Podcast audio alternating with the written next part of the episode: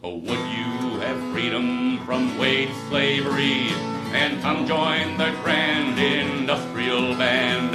Oh, would you from misery and hunger be free?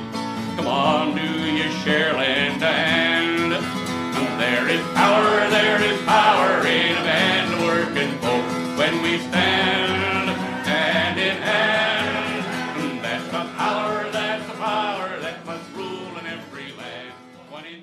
Welcome to the American Writers 100 Pages at a Time podcast. In each episode of this podcast, I read through 100 pages of an American writer, giving my thoughts, comments, and historical context.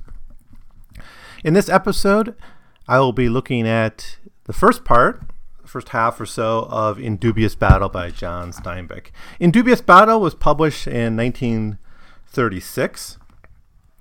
Um, he had written it, started writing it a couple years ago, based largely on on interviews he gave with with labor organizers, Communist Party labor organizers who were actually trying to mobilize workers in the San Joaquin Valley. He actually talked to two in particular, Cecil McKiddy and Carl Williams. And uh, there was a strike in 1933 among the cotton workers in the San Joaquin, organized by the Cannery and Agricultural Workers Industrial Union, which was actually a communist uh, left wing union. So, although it's never mentioned in, in Dubious Battle that the people we're talking to are communists, there obviously are, and, and it's very much modeled off of this. Of course, Steinbeck himself worked with migrant workers, so he knew uh, a lot about their lives. But much of the material for this book is based on is based on his interviews he gave with with these people. Now, around the time Steinbeck wrote in Dubious Battle, he published an essay, or he, he wrote an essay that was never published, called Argument of Phalanx. Now, phalanx, if you don't know, is kind of the Greek military strategy in which you had a, a, lot of infantry lined up with spears and shields. So they couldn't really be attacked, but they could advance aggressively against um, their enemy. Um, you've probably seen depictions in film of the phalanx in action. He wrote in this essay, quote, Man are not final individuals, but units in the greater beast, the phalanx. The nature of the phalanx is not the sum of the natures of unit men, but a new individual having emotions and ends of his own, and these are foreign and incomprehensible to unit men, end quote. So Steinbeck, when he was writing this, is interested in this idea of this collective experience. He played with this quite a lot in Tortilla Flat, as he looks at this community of paisanos, how they go from being individuals to kind of a group uh, with a purpose and an identity, something that transcends the individual purposes. We see how individuals' character and ambitions and private goals fade into the needs of the collective uh, throughout that novel. We see it certainly in Grapes of Wrath as well, but I think In Dubious Battle is perhaps Steinbeck's most clear expression of this idea. And we see it mostly through the character of the doctor who kind of parrots what Steinbeck is thinking. Um, so this in Dubious Battle, the, the title comes from a quote that he, he actually cites it at the beginning of the novel as an epigraph, but it comes from Paradise Lost. And I'll, I'll just read it for you if you're interested. Innumerable force of spirit armed that durst dislike his reign, and me, preferring his utmost power with adverse power opposed, in dubious battle on the plains of heaven, and shook his throne. What thought the field what what though the field be lost, all is not lost, the inconquerable will, a study of revenge, immortal hate, and courage never to submit or yield, and what is else not to be overcome. Now I'd have to look it up, and in fact let me do it right now. Okay, yeah, I just looked it up. It seems to be book one. So this is, as I suspected, this is the point of view of Lucifer. And of course, in the dubious battle uh, is Lucifer against God, right? So God is impotent, uh, omnipotent. So he's undefeatable. He's unconquerable, right? So that is the metaphor for the workers' struggle against the landowners here. It's a futile gesture, right?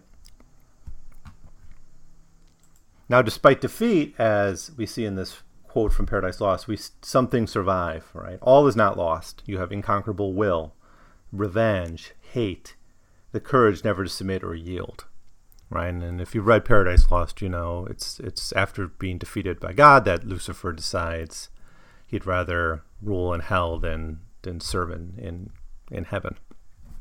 So there's in this sense the workers are on the side of, of Lucifer, and uh, it'd probably be a good time to maybe think about William Blake's interpretation of Paradise Lost and the role of Lucifer and the, the various interpretations that get thrown out from time to time that suggest that Lucifer is really the anti-hero of, of the story. Um, and a kind of a metaphor for this class violence. Uh, E.P. Thompson talked a little bit about this. You get a bit of this in Peter Linebaugh and Marcus Rediker's book, Many-Headed Hydra. Um, and as I under, understand, Blake kind of had this interpretation of of the character of Lucifer, and Steinbeck seems to be developing it a little bit. So in this novel, we have it's really about two main characters: uh, a Jim Nolan, who's a young party member. I'll just probably just say communist, but they're never really referenced as communists directly as, as the Communist Party. Uh, of course, in the 1930s, when this novel was set, the Communist Party was having a resurgence in the United States in the context of the Great Depression. Uh, and you had a lot of communist influenced and left wing unions that were very influential in the rise of the CIO, right? And in some cases, like in the National Maritime Union, you actually had the overthrowing of AFL, more conservative craft unions, by these industrial unions. Um, we see, of course, the rise of the United Auto Workers, perhaps the most important of these, um, engaging strategies like wildcat strikes, unannounced strikes, sit down strikes, and all these kinds of things, which gave these striking workers a lot of power uh, to confront the bosses and led to millions of Americans taking part in strike activities over the course of the Great Depression. So, even at the time of the greatest economic crisis in American history, unions made some of their biggest gains at any point in American history. Uh, they peaked, of course, in the 19, early 1950s or so. Uh, so, Jim Nolan is one character uh, that we meet who's this young communist. He's kind of driftless, aimless. He's the individual, if you take that phalanx theory. He's the atomized unit man at the beginning of the story, who is attracted to communism because it provides a greater, broader identity for him. The other main character we get is Mac. Mac is the old, experienced organizer of the party. He's a little bit more cynical. Uh, he's certainly a devoted communist and he believes in the cause, but sometimes it's hard to see in this character you know maybe tactics and goals being often a bit confused, right? He's a, he's he's willing to u- misuse people or use people to to make the gains. I don't think this is necessarily a critique of the Communist Party on behalf of Steinbeck because he seems to be sympathetic with its goals, but he is you know smart enough to question some of the tactics and and Mac's motives from time to time. You know, do the means uh, justify the do the ends justify the means? Okay, so those are our two characters, Jim Nolan and Mac. Uh, so the, the, the young naive one and the the older experienced organizer. And there's a lot of tension between these two two characters over roles, especially Matt or especially Jim wants to play a more active role in the strike over time. So I'm just going to kind of jump into it and see how far I get into the novel, um, talking about it. Um, in the opening chapter, Jim Nolan basically walks into the party office and meets with a man named Harry Nielsen. It's basically an interview where he's trying to join the party. We find out that Jim's father, although not a party member, was perhaps sympathetic with with socialism or labor activism, but he's defined as someone who fought alone. His name was Roy Nolan. Even Harry Nielsen knows him and heard of him, and it's kind of like, wow, your father's that guy. But he was known as a brawler, someone who got in fights with cops that, you know, was antagonistic on the picket line, but not someone who was able to incorporate himself into the party itself. Jim is influenced by his father uh, and the memory of his father to join the party. He's re- influenced by the books that his father kept around and the reading he did and how he kept up on, on kind of philosophy and politics. And he was also influenced by his time in jail. He spent some time in jail as a vagabond. And I talked about this before in this podcast.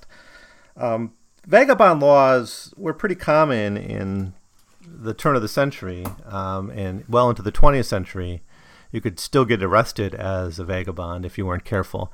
Vagabond laws were basically laws against being unemployed and being out and about, right? Um, it was a way to to suppress labor activism, certainly, because a lot of labor leaders would come into town and they wouldn't have a job right away, or they'd be outsiders.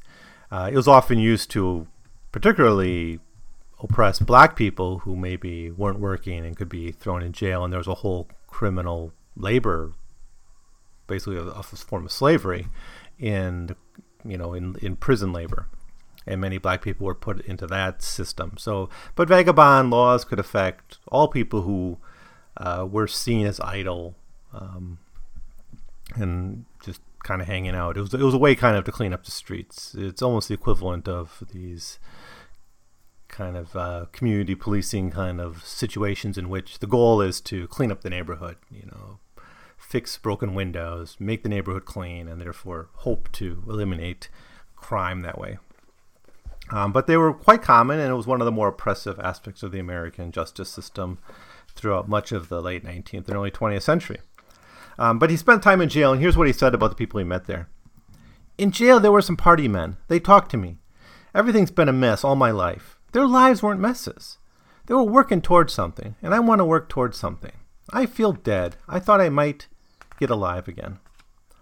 And then later on, he talks. He has talks about his education. And he says, well, he wasn't really formally educated, but he learned a lot from the books his father had. I read a lot. My old man didn't want me to read. He said I'd desert my own people, but I read it anyways. One day I met an old man in park. He made a list of things for me to read. Oh, I read a hell of a lot. He made lists like Plato's Republic and Utopia and Bellamy, and like Herodotus and Gibbon and Macaulay and Carlyle and Prescott, and like Spinoza and Hegel and Kant and Nietzsche and Schopenhauer. He made me read Das Kapital. He was a crank, he said. He didn't want. He said he did, he wanted to know things without believing them. He liked group books that all aimed in the same direction. So here, yeah, it's not his father; it was this man he met. But um, you know, books here take the same role as as kind of the individuals in the phalanx, right? That it's as individuals, these books are just just exist with their ideas, but they kind of collectively point in a direction.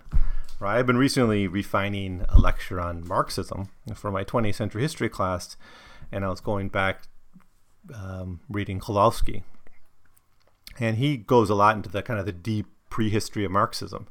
Uh, the book's called The Main Currents of Marxism. You should read it if you want a good introduction to Marxist thought. But you find how even like the Neoplatonists and the Christian Platonists and Augustine and medieval uh, Irish philosophers and things, they point in the direction of Marx and Hegel. They get to the dialectic, uh, maybe not in a way that we'd recognize, but if you trace back the genealogy, you see they all kind of point in the same direction, and and that's kind of what Nolan's talking about here with this this man. And I I just love the idea of kind of the the homeless philosopher right? The guy just sitting on the park bench who knows more than any college professor, who's read more, more informed, but of course he doesn't have a job and it's not published and all that stuff. Um, basically, we learn that Jim feels he has nothing to lose by joining the party, and he wants to have this new identity. He wants to be part of, of something. Um, and in fact, the very first thing we see Jim do in this chapter before he goes to the party meeting is to walk out on his rental lease and kind of break the last connection he has with square life. Chapter 2. In Chapter 2, we learn a lot more about Jim's background. We learn that he lost his sister, and it's not really talked about again in the novel, so I I don't know if Steinbeck's point in putting this in. Maybe it's simply to present another example of how you know he lost a, a connection to the world and was really atomized. He became one of these unit men. Um, but he lost his sister. His sister basically just disappeared one day, and his parents never found out what happened. Like she didn't come home from playing with her friends, and she just disappeared. Um, later on, then Jim meets some of the other party members after he gets sort of gets accepted into the party. He meets Mac, um, of course, and I'll say a lot more about Mac as we go on. But he also meets Joe Joy. Joy is the strict doctrinal communist, um, and there's a there's a passage where he basically lectures Jim about the basics that anyone knows about communism. It's it's basically first grade stuff, but he kind of lectures him on it. He says, Joy eased himself off the couch and walked over. Who produces the good? Joy demanded. Why, the workers, said Jim. A foxy look came on Joy's face, a very wise and secret look. And who takes the profits? The people with invested capital, Joy shouted. But they don't produce nothing. What right do they have to the profits? End quote. Um, another thing we learn about Joy, though, is that he's he's clearly mentally ill. Uh, Mac says to him, "Pretty nuts, all right." You see, the last thing that happened to him was the worst. Joy was speaking at a barber shop. The barber put a call and the ro- cops raided the meeting. Well, Joy's a pretty tough fighter. They had to break his jaw with a nightstick to stop him. Then they threw him in the can. Well, I don't know how Joy did so much talking with the busted jaw, but he must have worked on the doctor in the jail some, because the doctor said he wouldn't treat a goddamn red. And Joy lay there three days with a broken jaw. He'd been screwy ever since. So uh, Joy is does have some kind of mental disability here, maybe not mental illness, but some kind of disability inflicted by getting by beat on the head um, by the cops. And ever since then, he's he's kind of parroted catchphrases of, of communism, and that's that's going to be a bit of his undoing in the end. He's a very militant guy, but we really never meet him as he was before this this injury. Jim talks a little bit more about his time in jail, um, and he says talks about diversity in his time in jail. He says, When I got to jail, there were five other men in the same cell, picked at the same time a Mexican and a Negro and a Jew and a couple of plain mongrel Americans like me. Of course, they talked to me, but that wasn't that. I'd read more than they knew. Look, all the time at my home we were fighting, fighting something, hunger mostly. My old man was fighting the bosses. I was fighting the school, but we always lost. And after a long time, I guess it became part of our mind stuff that we'd always lose. My old man was fighting just like a cat in a corner with a pack of dogs around. Sooner or later, a dog was sure to kill him, but he fought anyways. Can you see the hopelessness in that? I grew up in that hopelessness. Um, and so we get. So again, jail becomes this moment for Jim where he realizes that there's a broader solidarity he can establish with the people around him. And anyway, so Jim's basically worked into the apparatus of this party office. He's taught that they really don't have any money, that they send people out on these kind of recruitment or, or mobilizing, organizing campaigns, but there's really not money to pay them. They're kind of on their own. They have to basically work at the jobs and make their money that way. And we learned that Mac likes to send out letters to sympathizers to raise money, to raise funds, to get support. Jim t- starts to take a job typing letters to build up support for the party at the local level. And the sympathizers are going to play a major role in this novel. And Mac certainly sees them as important mobilizing force. Uh, but Mac doesn't just use mobilize, oh, sympathizers. He's going to use people who might support the party for purely cynical reasons. We're going to meet a character later on. Um, uh, well, he's a landowner, right? And he allows the party to the strikers to stay on his land because they promised to pick his apples for free, which would allow him to clear out his mortgage. So he's a very cynical person. We have uh, the doctor who joins the party largely out of curiosity with what it means to be part of a an organized or an organism, right? Not being a single cell, but being an organism. He's not really a communist, though. So Mac's willing to use whatever tools are available to him. So he's a very flexible kind of figure and we meet, um, and that's chapter two. So in chapter three, we're still in this office of the party, probably uh, the Communist Party, and they hear that Joy's been arrested for attacking a police officer that day. And we learn more about his injury and his mental disability. It seems he just got beaten up really bad by the police at an earlier time, and you know, and he hasn't quite been all right since then. But he has kind of become more radical and much more vocal and much more belligerent. This will be an important point later in the novel. Um, and we hear see here how the party functions in a sense to try to bail out Joy and to try to work him out. Mac you know needs to call, you know talks about collecting donations from the sympathizers to bail him out. They have a lawyer who can maybe make you know just say that he was drunk or something, so he wouldn't get charged with being a radical or some way, or, may, or maybe just get a vagabond charge. So try to they, they they have these mechanisms to deal with these arrests. So there's a bit of institutional support and there's a bit of community support. We learn, um, and that's going to be a big theme throughout this whole novel. I don't know how much has been thoroughly analyzed, but um, it seems that this strike do- is as successful as it is, even even though it's, a, it's, mostly a failure, even it's successful as it is because of the large amount of support they get from people. They they we'll see many examples of that throughout this novel. Um, so it's about this time that Mac tells Jim about his plans for the Torgas Valley, and that's going to lead us into the main plot of the novel. The situation in the Torgas Valley is there's apple orchards which uh, harvest, you know, at this time, at one time of the year, and then a little bit later, the cotton harvest matures and is, is harvested. So the growers associations in the Torgas Valley have lowered the wages significantly for the apple pickers. And the plan here is to basically mobilize and organize the apple pickers because usually those same workers who pick the apples then move on afterwards to pick the cotton. So the plan is to mobilize and the the apple pickers or mobilize these workers when they're apple pickers, get them to demand higher higher wages, which will mean they'll either be mobilized for the stage of cotton picking or the growers won't you know accept won't will will back down on the wage decrease. On the other hand, if the apple pickers accept the lower price for their labor in the apple picking phase, they're going to, then the growers are going to think they can pull this off for the cotton. Here's how he describes his plan. There's the bulk of power in the hands of a few men. That always makes them cocky. Now we start our strike, and Torgas Valley gets itself an ordinance that makes the congregation unlawful. Now what happens? We congregate the men. A bunch of sheriffsmen try to push them around, and that starts a fight. There's nothing like a fight to cement the men together. Well, then the owner started vigilance, vigilantes committee. Bunch of fools, shoe, shoe clerks, or my friends in the American Legion boys trying to pretend they aren't middle-aged, clinging to their belt to hide their pot bellies. There I go.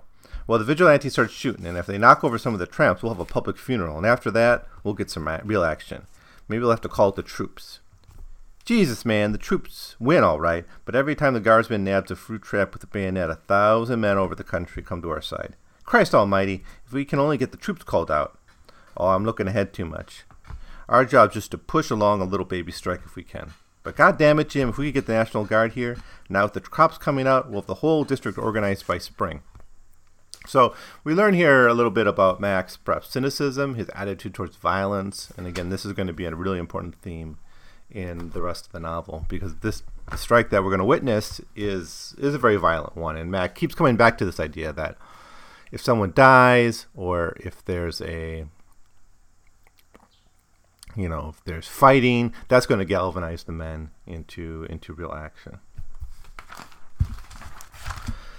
So then, uh, chapter four. Chapter four is mostly about them arriving in the Torgas Valley, and and by the way, Mac brings Jim along as kind of an understudy. Um, and another thing that's going to come up a lot in this novel is, is Jim's resentment over not being given like important jobs. Mac doesn't. There's not real a clear reason how Mac uses Jim, except to maybe introduce him to a strike for maybe a future action. Jim's here much more as an observer than he is as a a protagonist. I'd say Mac's the real protagonist of the novel in the sense that he drives the plot along. Um, Jim is more of our, our narrator, if anything, even though we have a third person narrator, but it's it's he's the one, he's the eyes we use to kind of follow the, the story. And the story ends with, with Jim's uh, departure, so to speak. So as chapter four begins, they're they're catching a train to the Torgas Valley. They don't have enough money to like drive there or pay for a, fare, so they just jump on trains.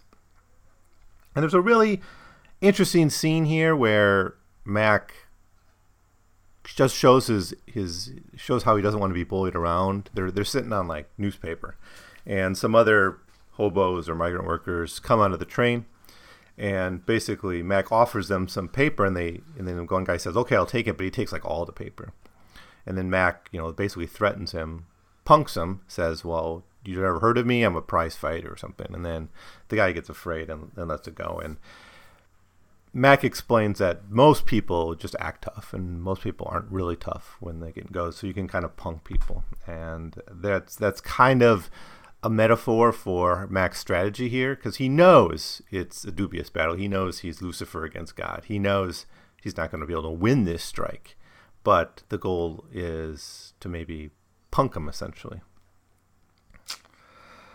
Um, there's a little bit here about the relationship between girls and pride, and I've been trying to get at Steinbeck's attitudes towards women. Um, and let me let me find the section. Well, Jim's a young guy, right? So he's he's obviously interested in girls. And here he says, um, you're, Mac asks, "Well, you're not a Christer either. Don't you even go out with girls?" And Jim says, "Used to be. When I got riled up, I'd go to a cat house. You wouldn't believe it, Mac. But ever since I started to grow up, I've been scared of girls. I guess I was scared to get caught. Too attractive, huh, Mac? That's Mac. And then Jim says, No, you see, all the guys I used to run around with went through the mills. They used to try to make girls behind billboards or down on the lumber yards. Well, sooner or later, some girls would get knocked higher than a kite. And then, well, hell, Mac, I was scared to get caught like my mother and an old man. Two room flat in a wood stove. Christ knows I don't want luxury, but I don't want to be batted around the way the kids I knew got it. Lunch pail in the morning and a piece of soggy pie and a thermos bottle of stale coffee. Now, I can't help read this and think about of Mice and Men and the deep loneliness of the characters in that novel, right? And we see characters you know in, in in tortilla flat the characters didn't want to marry. They're really trying to avoid marriage pretty um, aggressively. In fact the friends get together to try to prevent people from getting too close to a girl. Um, so there's potential to marriage. Here we have jim trying to avoid marriage too. But when we look at all these early Steinbeck novels and we see this restlessness and this rootlessness and uh, the wandering about, and then how kind of vapid some of their lives get after a while. And when we compare this to East of Eden, where we really have uh, Adam Trask like setting up a homestead, a family, like a, a you know a castle, we saw that dream in Pastures of Heaven of really sitting in one place and being stable. Um, we certainly have that in Mice and Men. That's running throughout the whole thing is this dream of stability, this dream of having someone throughout your life that you can call a friend or a wife. And here Jim is actively avoiding it. So, you know, I, I think Steinbeck also values that. I mean, there's enough in the other novel, especially in, in Mice and Men, to show that he really values the end of the migrant life. But here we have Jim, maybe not mature enough, maybe not seen enough of the world to he's still trying to avoid marriage, and that's why he stays away from from girls. Well, when they get to the Torgas Valley, they they're in the town and they they run into well, Max got this book of this Rolodex of sympathizers, and he finds some Al. Al runs like a working cl- working class lunch counter where you can get like lunch or a dinner for twenty five cents with some meat and a vegetable and beer or something. So it's it's a really cheap meal for the people for the pickers, right? So he's also sympathetic to communism. So he's kind of a petite bourgeoisie. His father actually owns land and is a grower, although a small time five acre grower. Um, but he's a sympathizer for whatever reason. Um, and they meet with him. They and they just chit chat, and we see Mac in action of really trying to hint his way to who he really is. Later on, they have an encounter with the police, and we see the strength of the surveillance state in the Torgas Valley and how on edge the police are for anyone who might risk, you know, turning up the cart. And we see that they're threatened with vagabond laws very early on here. Uh, next, they go to the camp. They meet London. Now, London is an important character. He's not going to be the first people person the strikers elect, but he's basically going to be the the main elected leader. There's someone else that's chosen first, Dakin, but you know he's not as reliable. London is the real reliable one, and at the end of the novel, Max even saying like, even if the strike loses, it's going to be worth it because if we can recruit this guy like London into the the party, um, he's got a family. He's very much got a working class identity. He very much resents the bosses. Uh, although he's a bit conservative at the beginning of the novel, he becomes one of the most loyal uh, members of the strike by the end. Um, and this is where we get a scene where we where we see Mac believing in the importance of, of cooperation and, and, and collective action. London's daughter-in-law is about to have a baby, and there's no doctors along. They can't really afford it, so she's going to have to have the baby in the camp. And Mac kicks out like the person they have delivering the baby, a woman, and says, "Well, I've done this before, so I, I should take over." He has all the men donate rags. They all donate rags. They're all washed and disinfected, and and then Mac proceeds to deliver the child. Um, at the end of the chapter, Jim comes up to him and says, "Well, did you really? Do you really know anything about you know delivering kids?" And he's like, "Hell no! I mean, obviously, I don't know anything about that, but I wanted to take the leadership here so I could be seen as this leadership figure." He was taking advantage of the opportunity in front of him, and he also said. The reason I had everyone contribute a rag is I wanted all the men to feel they were part of delivering of this baby, and the baby could become a symbol of of galvanizing the troops. Now later on, there's going to be a funeral for a striker. Well, not I guess he wasn't a striker. It's Joy.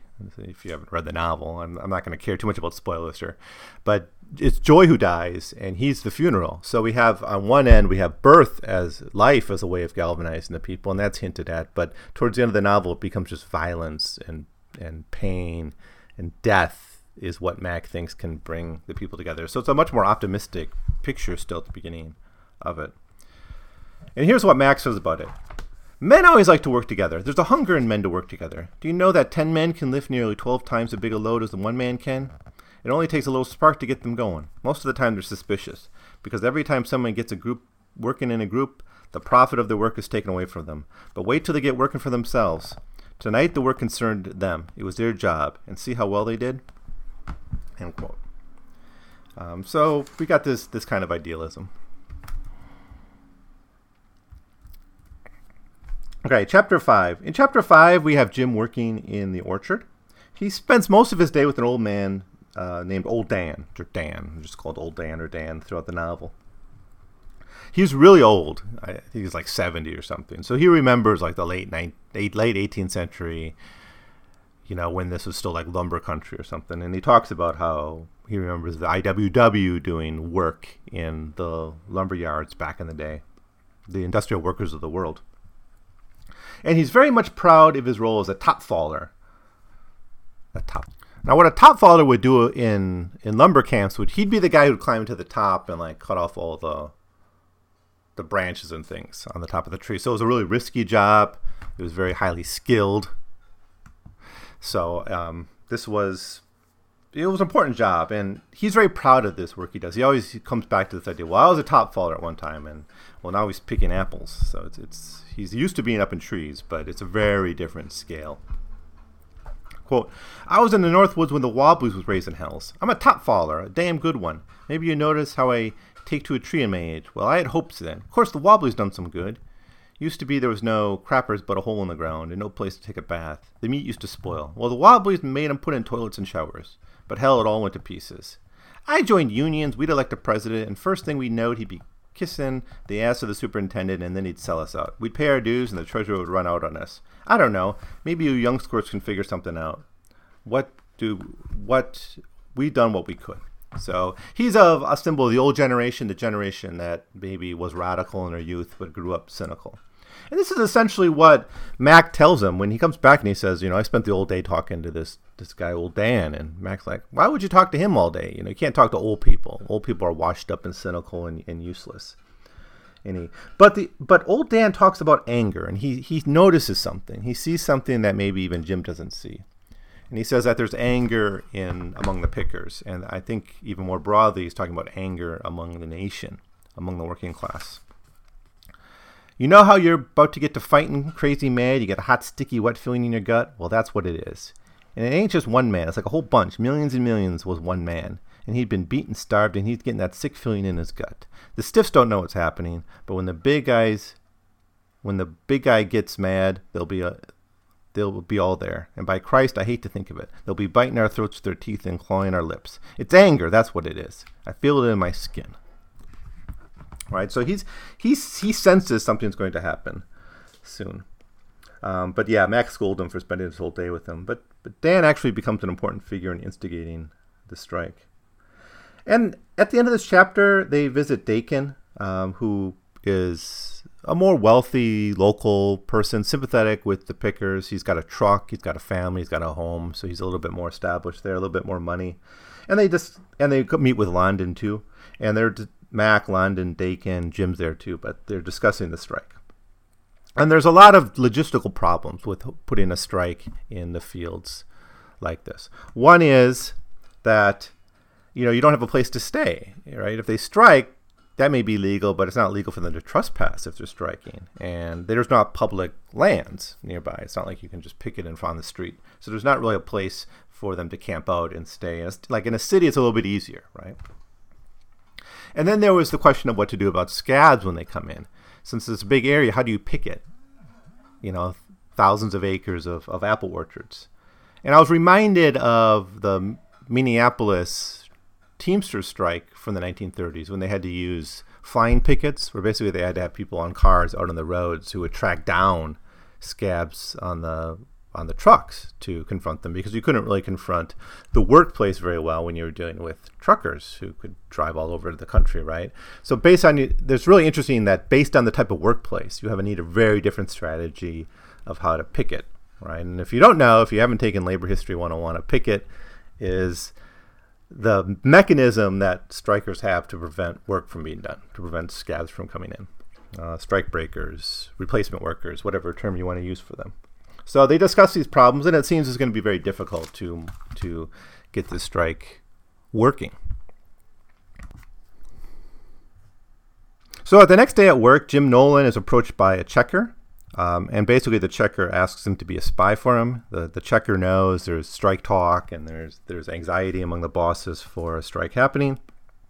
So Nolan's approached by a checker, and they need strikes. So basically, he says, "I can get you a good job, like maybe as a driver or a checker, or I you know I can give you five dollars right you know at the end of the day if you bring me some information."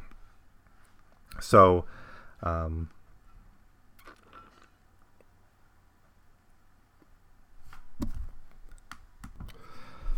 Um, anyways, the uh, Jim says, "Yeah, I'll do it. Uh, I'll, you know, I want the money." And Mac actually supports this because you know it's he knows he's not really going to inform on him, but it's a way to get extra money, get extra income that can be used to help support the strike.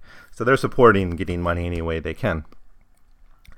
They Jim talks to a boy, a quote unquote a boy who's actually itching to strike, and there's a a lot of discussion here about how you know, the strike seems to be building up on its own without Jim and Mac's instigation. There's more and more strike talk, and, and Jim notices that by talking to this boy.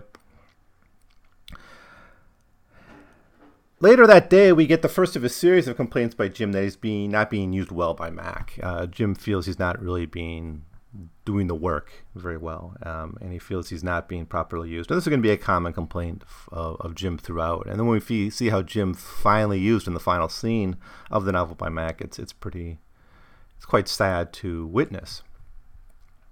At this point, we're introduced to Doc Burton. Doc Burton's an important thematic character. He's, he's there kind of to be the voice of Steinbeck, I think, because Steinbeck, as I talked about earlier, was thinking about this this idea of kind of the group man versus the unit man and Doc Burton becomes the voice of that.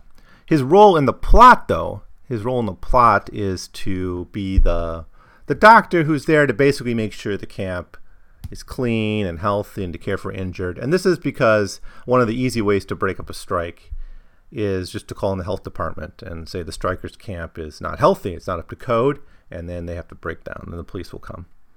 So Doc Burton's there basically to be that check against that. And Doc Burton's not a communist. He's not sympathetic directly to the leftist causes, but he's somehow he wants to be an observer. He's interested in this. So again, we we really see him as kind of the voice of Steinbeck, who's maybe fascinated by these human actions uh, and how humans can behave collectively, but not necessarily a full blown communist like the characters.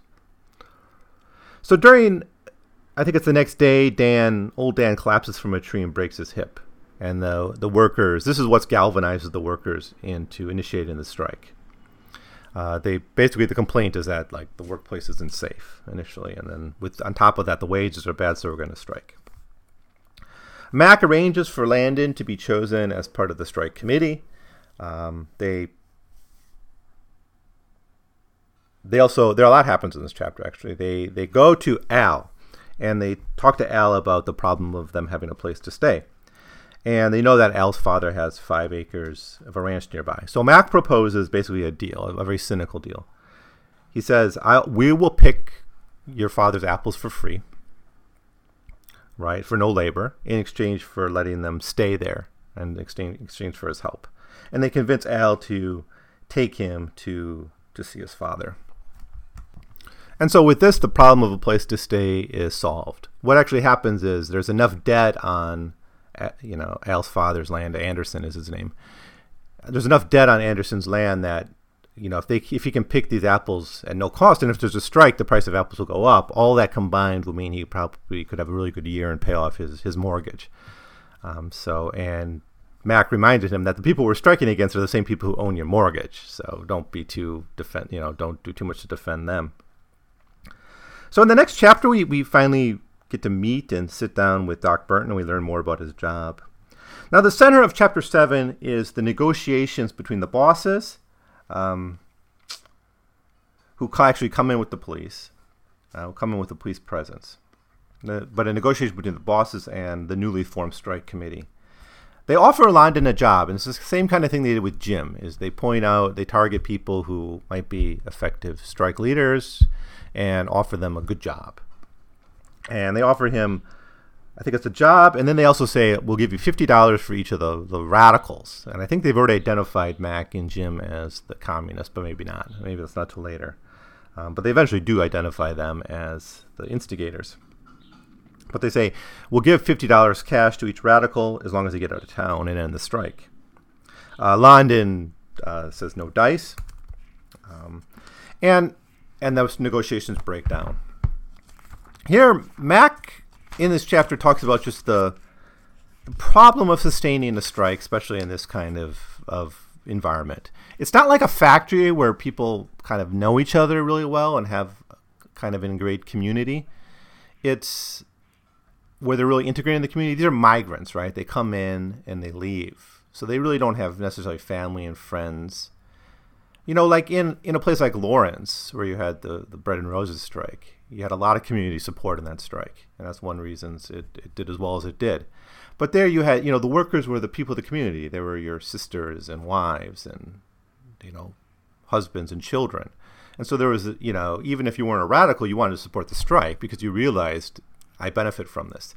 In a community like Torgas Valley, the local residents maybe don't see that. And a lot of the local residents maybe feel, feel more of a connection to the growers than to the strikers.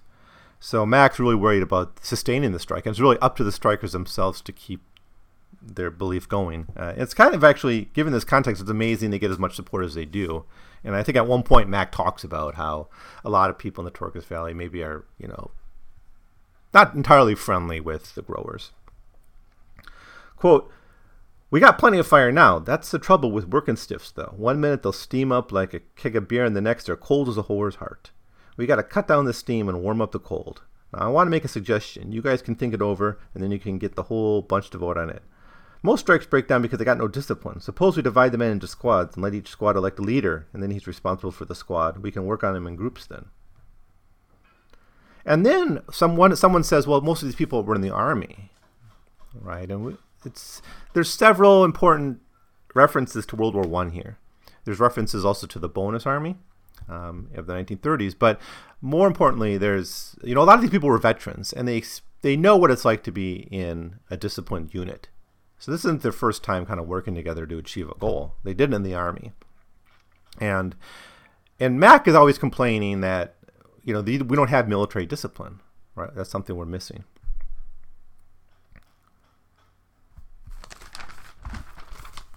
Okay, chapter eight. In chapter 8, they work out the methods to sustain the picket. It's about this time that the police arrive as well, and Dakin and Mac discuss tactics. However, the heart of this chapter is a discussion between Doc Burton and Jim Norton.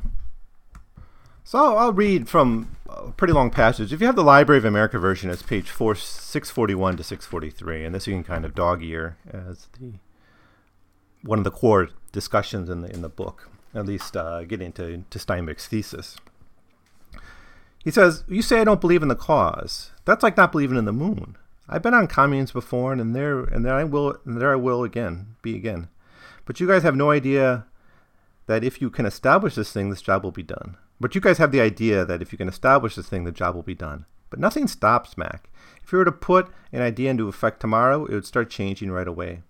Establish a commune, and then some gradual flux will continue. Then you don't think the cause is good? Burton sighed. You see, we're going to pile up all that old rock again. That's why I don't talk very much about it. Listen to me, Mac. My senses aren't above reproach, but they're all I have. I want to see the whole picture as nearly as I can. I don't want to put on the blinders of good and bad and limit my vision. Vision. If I use the term good on a thing, I'll lose my license to inspect it. There might be bad in it, don't you see? I want to be able to look at the whole thing. And Mac broke in. What about social injustice, the profit system? You have to say they're bad. Mac, look at this physiological injustice, the injustice of tetanus, the injustice of syphilis, the gangster methods of, of amoebic dysentery. That's my field. But revolution and communism will cure social injustice. Yes, and disinfection and prophylactics will prevent the others. It's different, though. Men are doing one and germs are the other. I can't see much difference, Mac. Well, damn it, Doc, there's lockjaw every place. You can find syphilis in Park Avenue. Why do you hang out with us if you aren't for us? I want to see, Burton said. When you cut your finger, the streptococci get in the wound and there's swelling and soreness, and the swelling is the fight your body puts up, and the pain is the battle. I can't tell which one is going to win, but the wound is the first battleground. And if the cells lose the first fight, the streptococci invade, and the fight goes up the arm.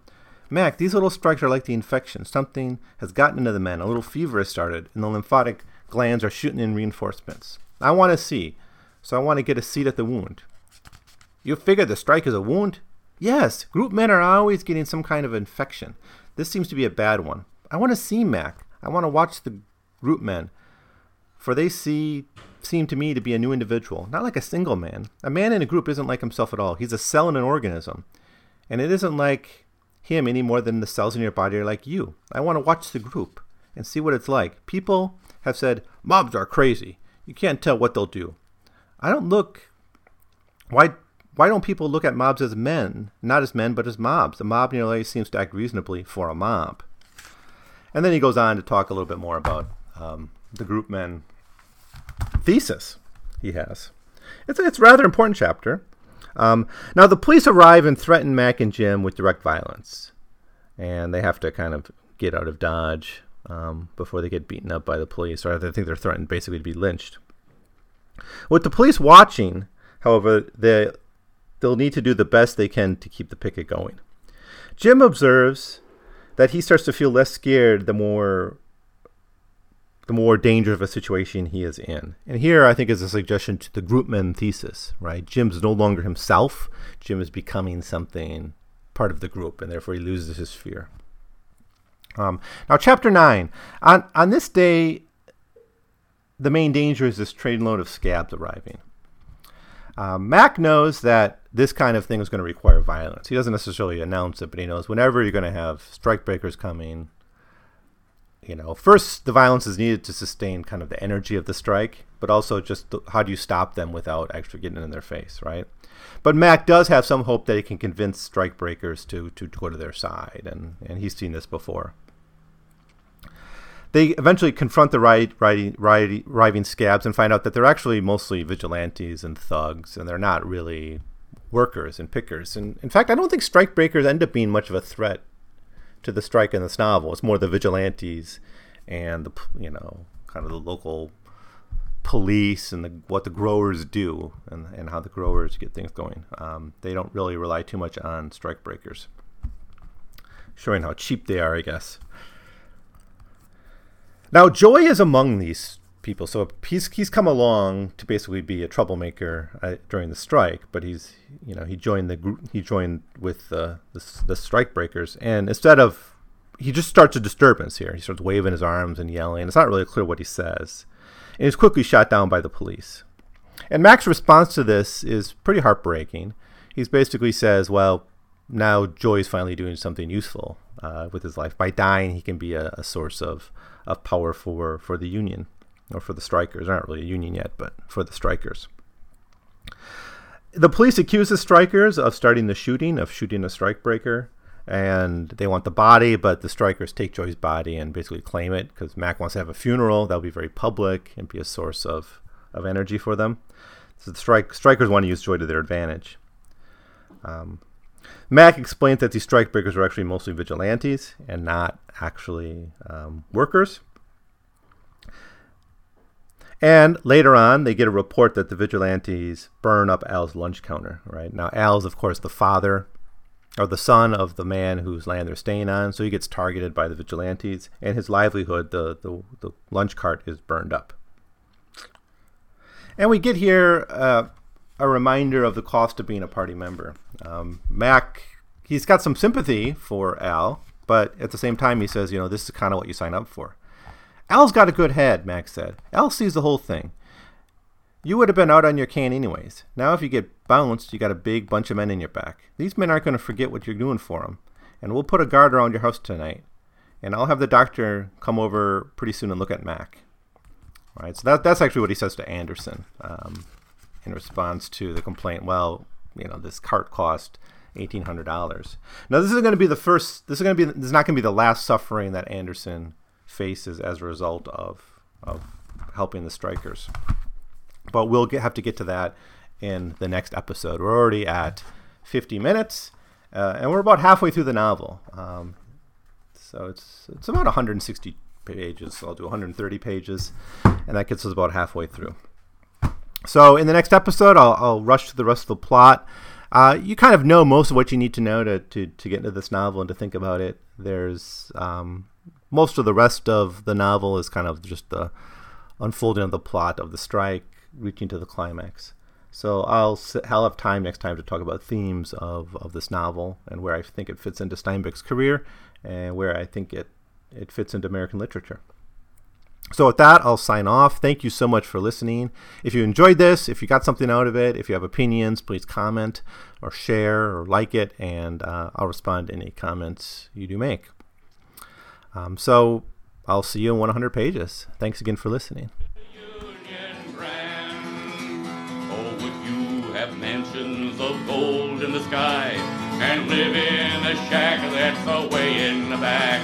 Or would you have wings up in heaven to fly and start here with a rank on your back?